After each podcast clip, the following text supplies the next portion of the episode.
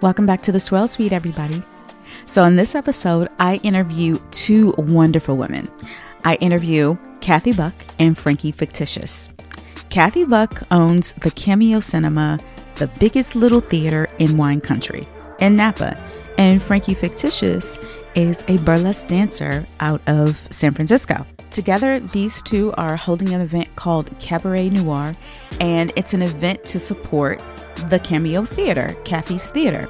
So Frankie Fictitious will perform. There's wine included, of course, and this all takes place on August 19th. I will have the link in the show notes. If you know me well, you know I'm very into all things erotica and flirty, and then you combine that with wine. I mean, you can't have a better match. So enjoy this conversation. Let me know your thoughts. Cheers.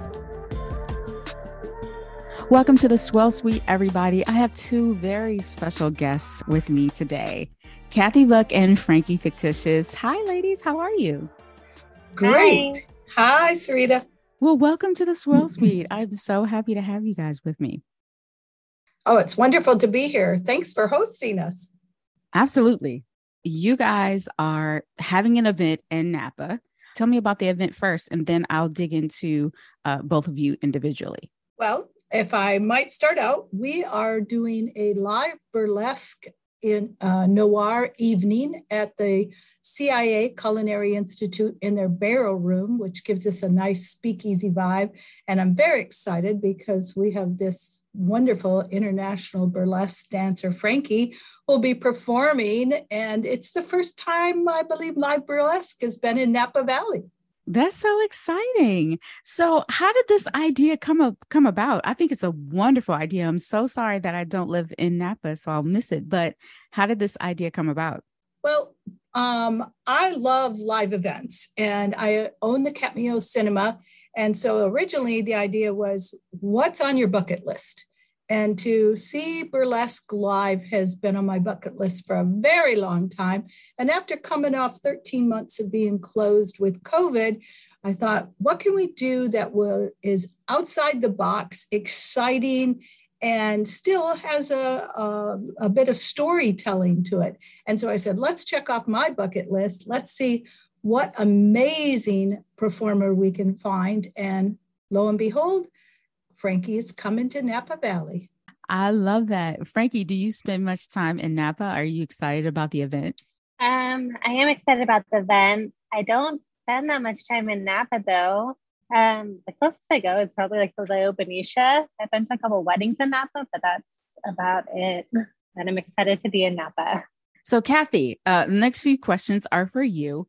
You are originally from Michigan. How did you get to Napa? oh, a long trip. No, um, that's a very good question. So, um, when I was living in Michigan, I went to the south of France and spent about a month. And I thought, oh my gosh, I love the south of France. I love that laid back vibe. Um, long dinners, long lunches, conversation. And then my dinner, my daughter was in San Francisco doing an internship. So I came out for the holidays um, 17 years ago, went to Napa Valley, fell in love with it. I go, this is the south of France, but it's closer and I think it's manageable. So I decided to pack my suitcases, pack a truck, and head west. I love that. I love that story. And tell me about how you came to own the sim- cinema. Like, did you did you visit the sim- cinema when you're you were visiting your daughter?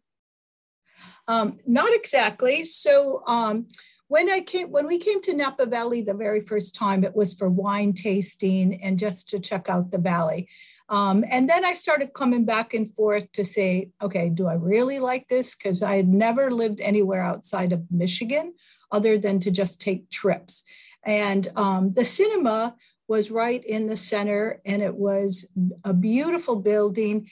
And I thought, oh, this could be an interesting career. I was doing real estate for 20 some years, but I wanted something that was ageless and timeless and entertaining. I love the power of story. So when the movie theater came up for sale, I thought, ooh, this looks like fun. It could be easy. Let's let's do it. And it's the hardest job I've ever done in my life but fun. that was my question. Like, is it easy? What like it has to be some challenges with owning a, a movie theater. Lots of challenges and lots of moving parts. I didn't realize all the stuff that has to go on behind the scenes when I took it on. It was also film when I started the theater. And um, very early on, I was one of the first adapters to put in a digital projector, um, which um, put me on the cutting edge. I was also one of the first to put in um, the Dolby Atmos sound, which is like an IMAX sound. So, um, and then to do streaming and um, now with, you know, all the studio changes and everything. So it's been a constantly moving needle. But one of the things that I think I pride myself on um, providing for the community is we are state of the art. We are one of the finest screening rooms in the country with that old school, really majestic vibe. How long ago did you did you buy the the theater? I bought the theater in 2008. The theater oh, wow. is one of the oldest single screen theaters in the country.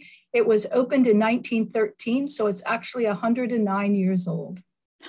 Wow, that's amazing. you you bought history. I did. Oh man, I, that's awesome. So, uh, do you remember what movie? What was the first movie that uh, you showed when you first bought the theater?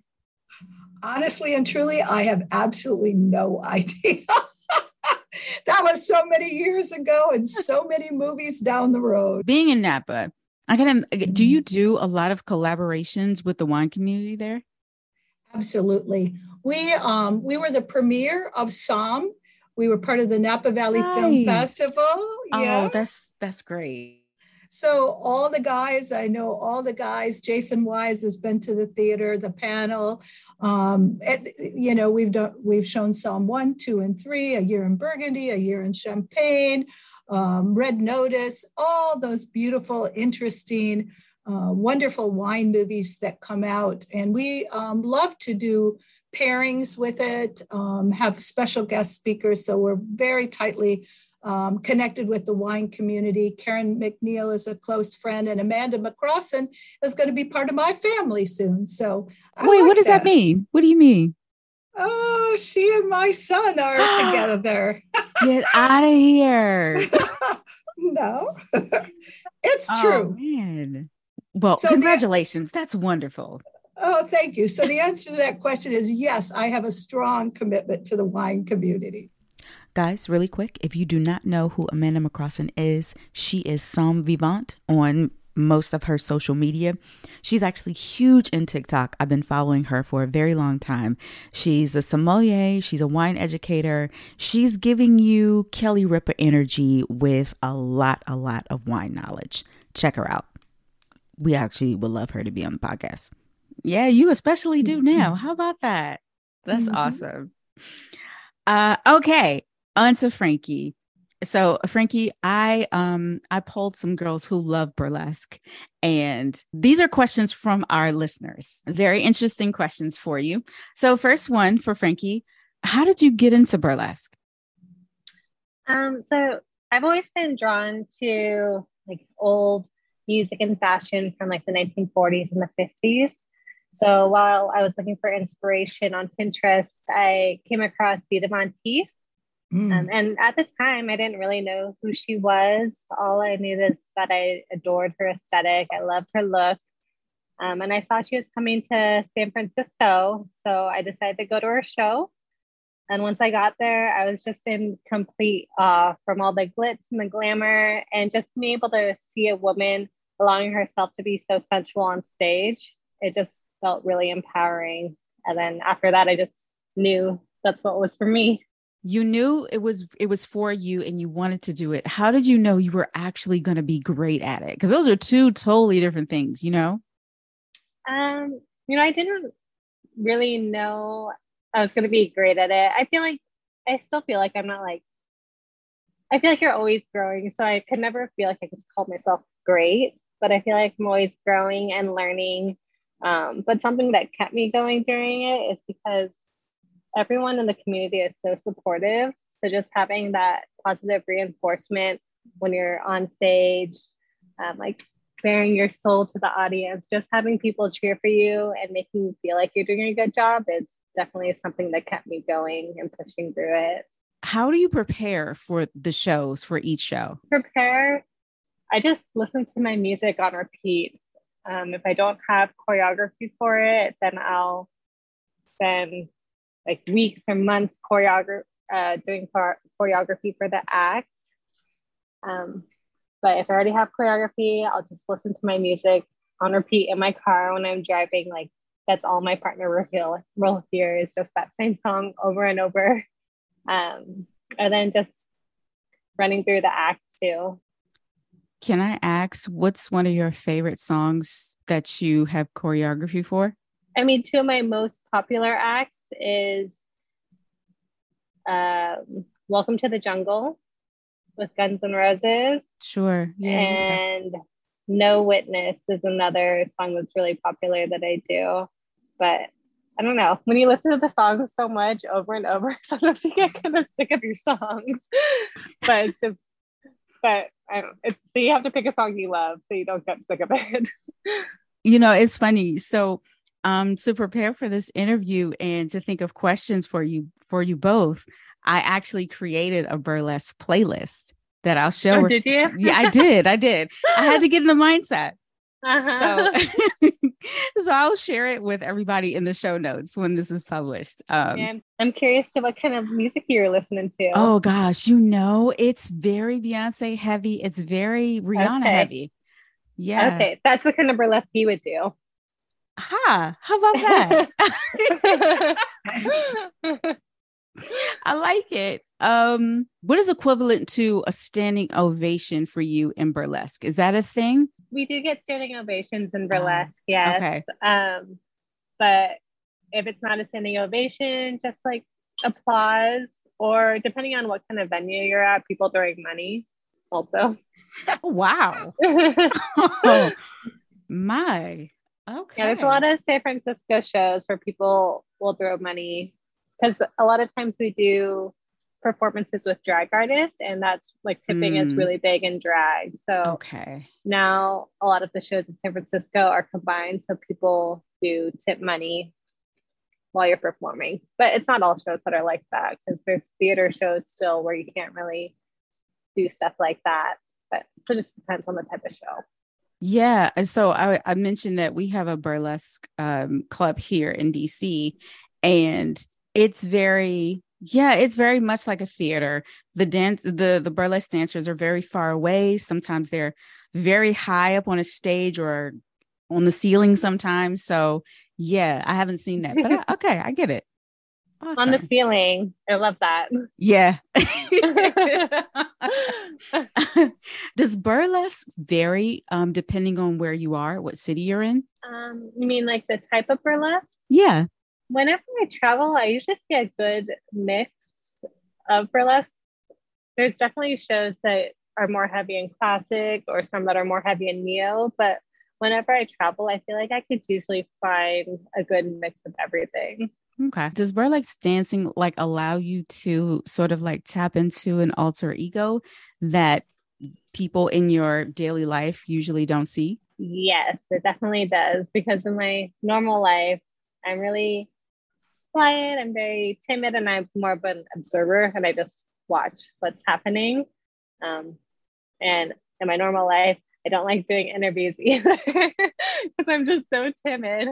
Um, but yeah, with burlesque, it really helped me find my confidence and it helped me find a voice.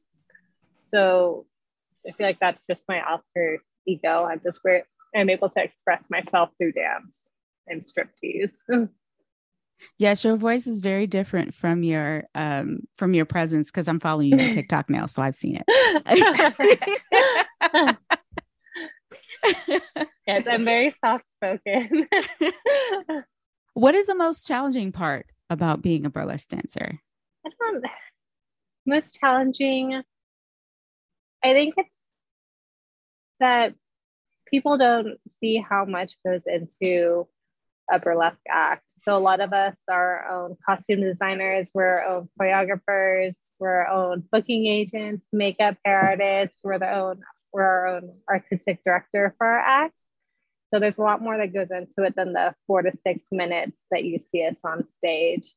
So a lot of times when booking, like if you tell them your rate, they just they don't understand why for four to six minutes it's this much. But then there's so much more. Like it's months and months of training and organizing just for this one act. No, I get that. Um, I totally get that. Speaking of booking, Cathy, how did you find Frankie? Well, Google is a great friend.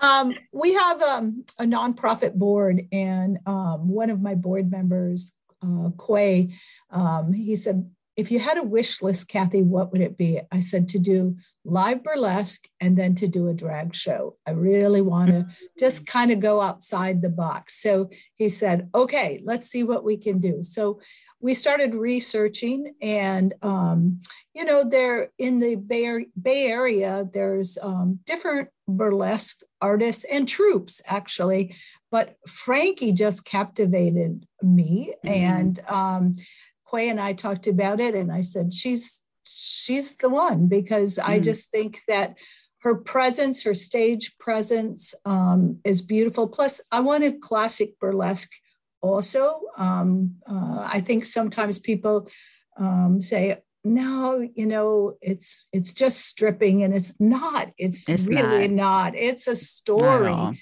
and it's an art form, and that's why, to me, I thought Frankie um, just just showed showcased that so well. So I'm so anxious to meet her in person and to watch the show. I can't wait. I was about I'm to ask. I was about to ask if Cathy was in the show too. oh, that would be hilarious. Let me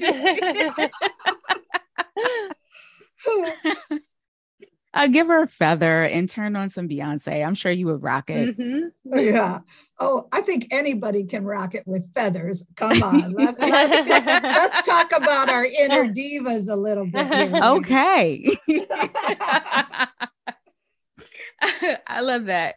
Um, so another question for Frankie. Um, are there any other misconceptions about burlesque other than they think you're strippers? I think that's the biggest one. Biggest one. Um, okay. Yeah, I think that is the biggest one. That's one that I hear the most. I don't know. Have you heard any other ones? Myself I, or either? Or... Well, I think that's the the objection that comes up the most because I, you know, when we're marketing it, we're we're getting a great audience. Um, we still have some tickets available, but people going, I, I don't think that's for me. And I said, How do you know? Right.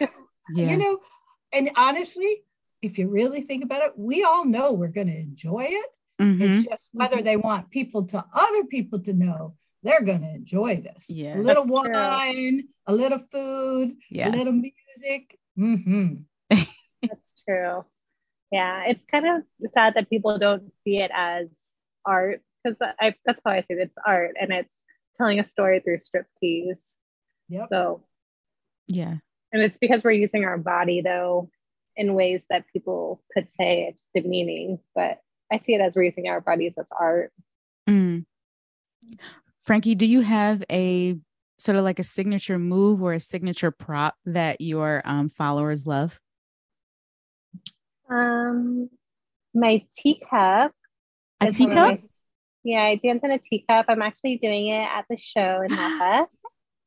so I'll be there. Um, and then I have a lot of, like, I'm known for doing a lot of Asian inspired burlesque acts as well. Um, I'm, I'm friends with a lot of the Asian burlesque artists from they danced in Chinatown in San Francisco in the 40s and the 50s. So I'm really close with them. So it's really important for me to be able to continue their legacy. Mm. Got you. Um, what do the burlesque movies get wrong? Just name like one thing that they just get totally wrong. I feel like when you see burlesque movies, a lot of times it's cabaret, it's not burlesque. What's so, the like difference? The movie, uh, cabaret is more like a variety show. It's like dancing. It's more oh, dancing okay. and variety, where okay. burlesque is striptease. So, Got like in the movie, in the movie burlesque, don't think they even do. I don't think there's any striptease. I think it's all just dancing. Okay. But I really, I do enjoy that movie a lot. Though it's very entertaining. It's very pretty. It's glitz and glamour like burlesque is, but mm-hmm. we incorporate striptease, and that's what makes it burlesque. Very nice, nice. Um, so Cathy, are tickets still available for your event? Tell us again um, the full name, where people can buy tickets, and what to expect. Um, yes, we still have a few tickets left. Um, it is August 19th. It's a Friday night. You can purchase your tickets online at Cameo, C A M E O Cinema, C I N E M A dot com. And what you can expect is uh, Frankie performing um, four different dances. We have a DJ, DJ Rotten Robbie, who, so you'll be able to dance. Uh, JCB's doing bubbles and Chateau Montelena and Spring Mountain and Chase Wineries are a few of the wineries that will be providing wine for the event along with bites. But it's really just a night of entertainment, storytelling, fun, and feathers. And it supports the longest and oldest um, theater in wine country. Both of you tell everyone where they can follow you. Go ahead, Frankie. Okay.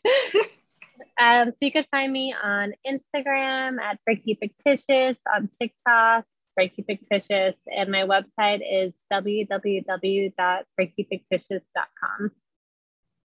You can follow us on Instagram at Cameo Cinema, on Facebook, and also at www.cameocinema.com.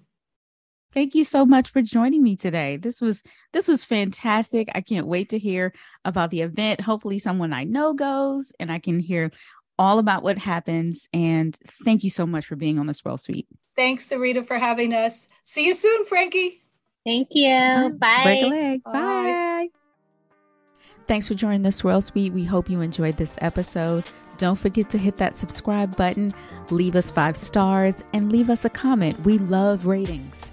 Also, be sure to follow all of us on social media myself at Vine Me Up, Glennis at Vino Noir, Girl Meets Glass is Tanisha, Vino 301 is Leslie, and you can follow the Swirl Suite podcast account at Swirl Suite. The Swirl Suite is now a part of the Alive Podcast Network. This episode has been edited and produced by Vine Me Up Media.